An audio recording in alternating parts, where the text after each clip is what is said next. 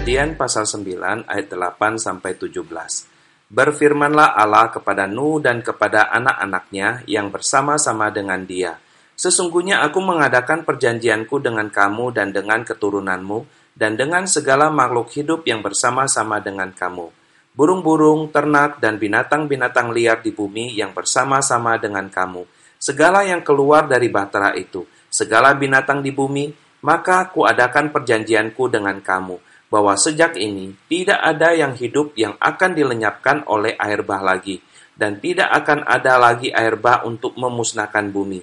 Dan Allah berfirman, Inilah tanda perjanjian yang kuadakan antara aku dan kamu, serta segala makhluk yang hidup yang bersama-sama dengan kamu, turun-temurun untuk selama-lamanya.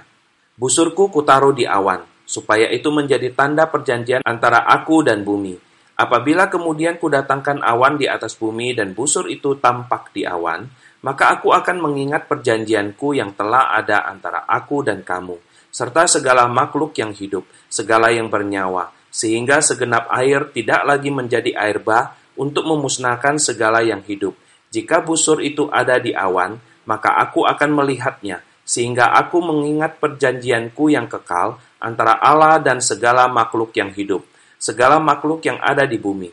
Berfirmanlah Allah kepada Nuh, Inilah tanda perjanjian yang kuadakan antara aku dan segala makhluk yang ada di bumi.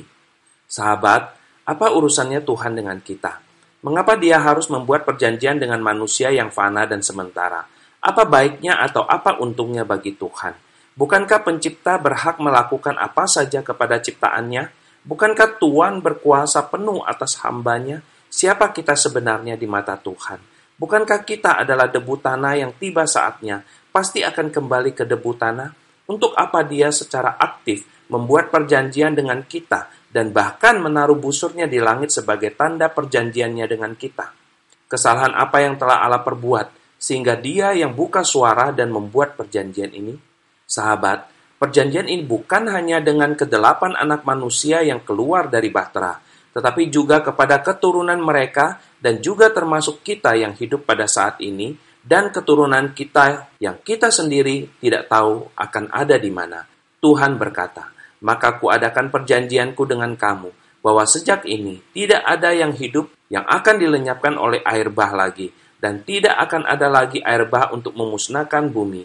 Dari perkataan ini, sepertinya yang bersalah adalah Tuhan, padahal yang bersalah adalah kita. Bukankah seharusnya Allah berkata, Nuh, ingat, kalian sudah diselamatkan. Awas, jika kalian hidup berbuat dosa lagi seperti mereka yang telah kubinasakan dengan air bah, maka aku akan mengadakan air bah lagi dan membinasakan kamu dan semua keturunanmu. Sahabat, perkataan ini saya katakan berdasarkan kepada sifat kita sebagai manusia. Karena jika kita ada di posisi Tuhan, besar kemungkinan kita akan berkata demikian. Betul atau betul? Bersyukurlah Tuhan bukan kita. Dia adalah Allah yang setia kepada setiap perkataan yang keluar dari mulutnya. Karena begitu besar kasihnya kepada kita, dia mau merendahkan dirinya untuk membuat perjanjian dengan manusia. Karena begitu besar pengertiannya kepada kita, dia mau memberikan kesempatan demi kesempatan kepada kita, agar kita tidak binasa, tetapi memperoleh hidup di hadapannya. Bersyukurlah sahabat, karena kita memiliki Allah yang begitu mengasihi kita.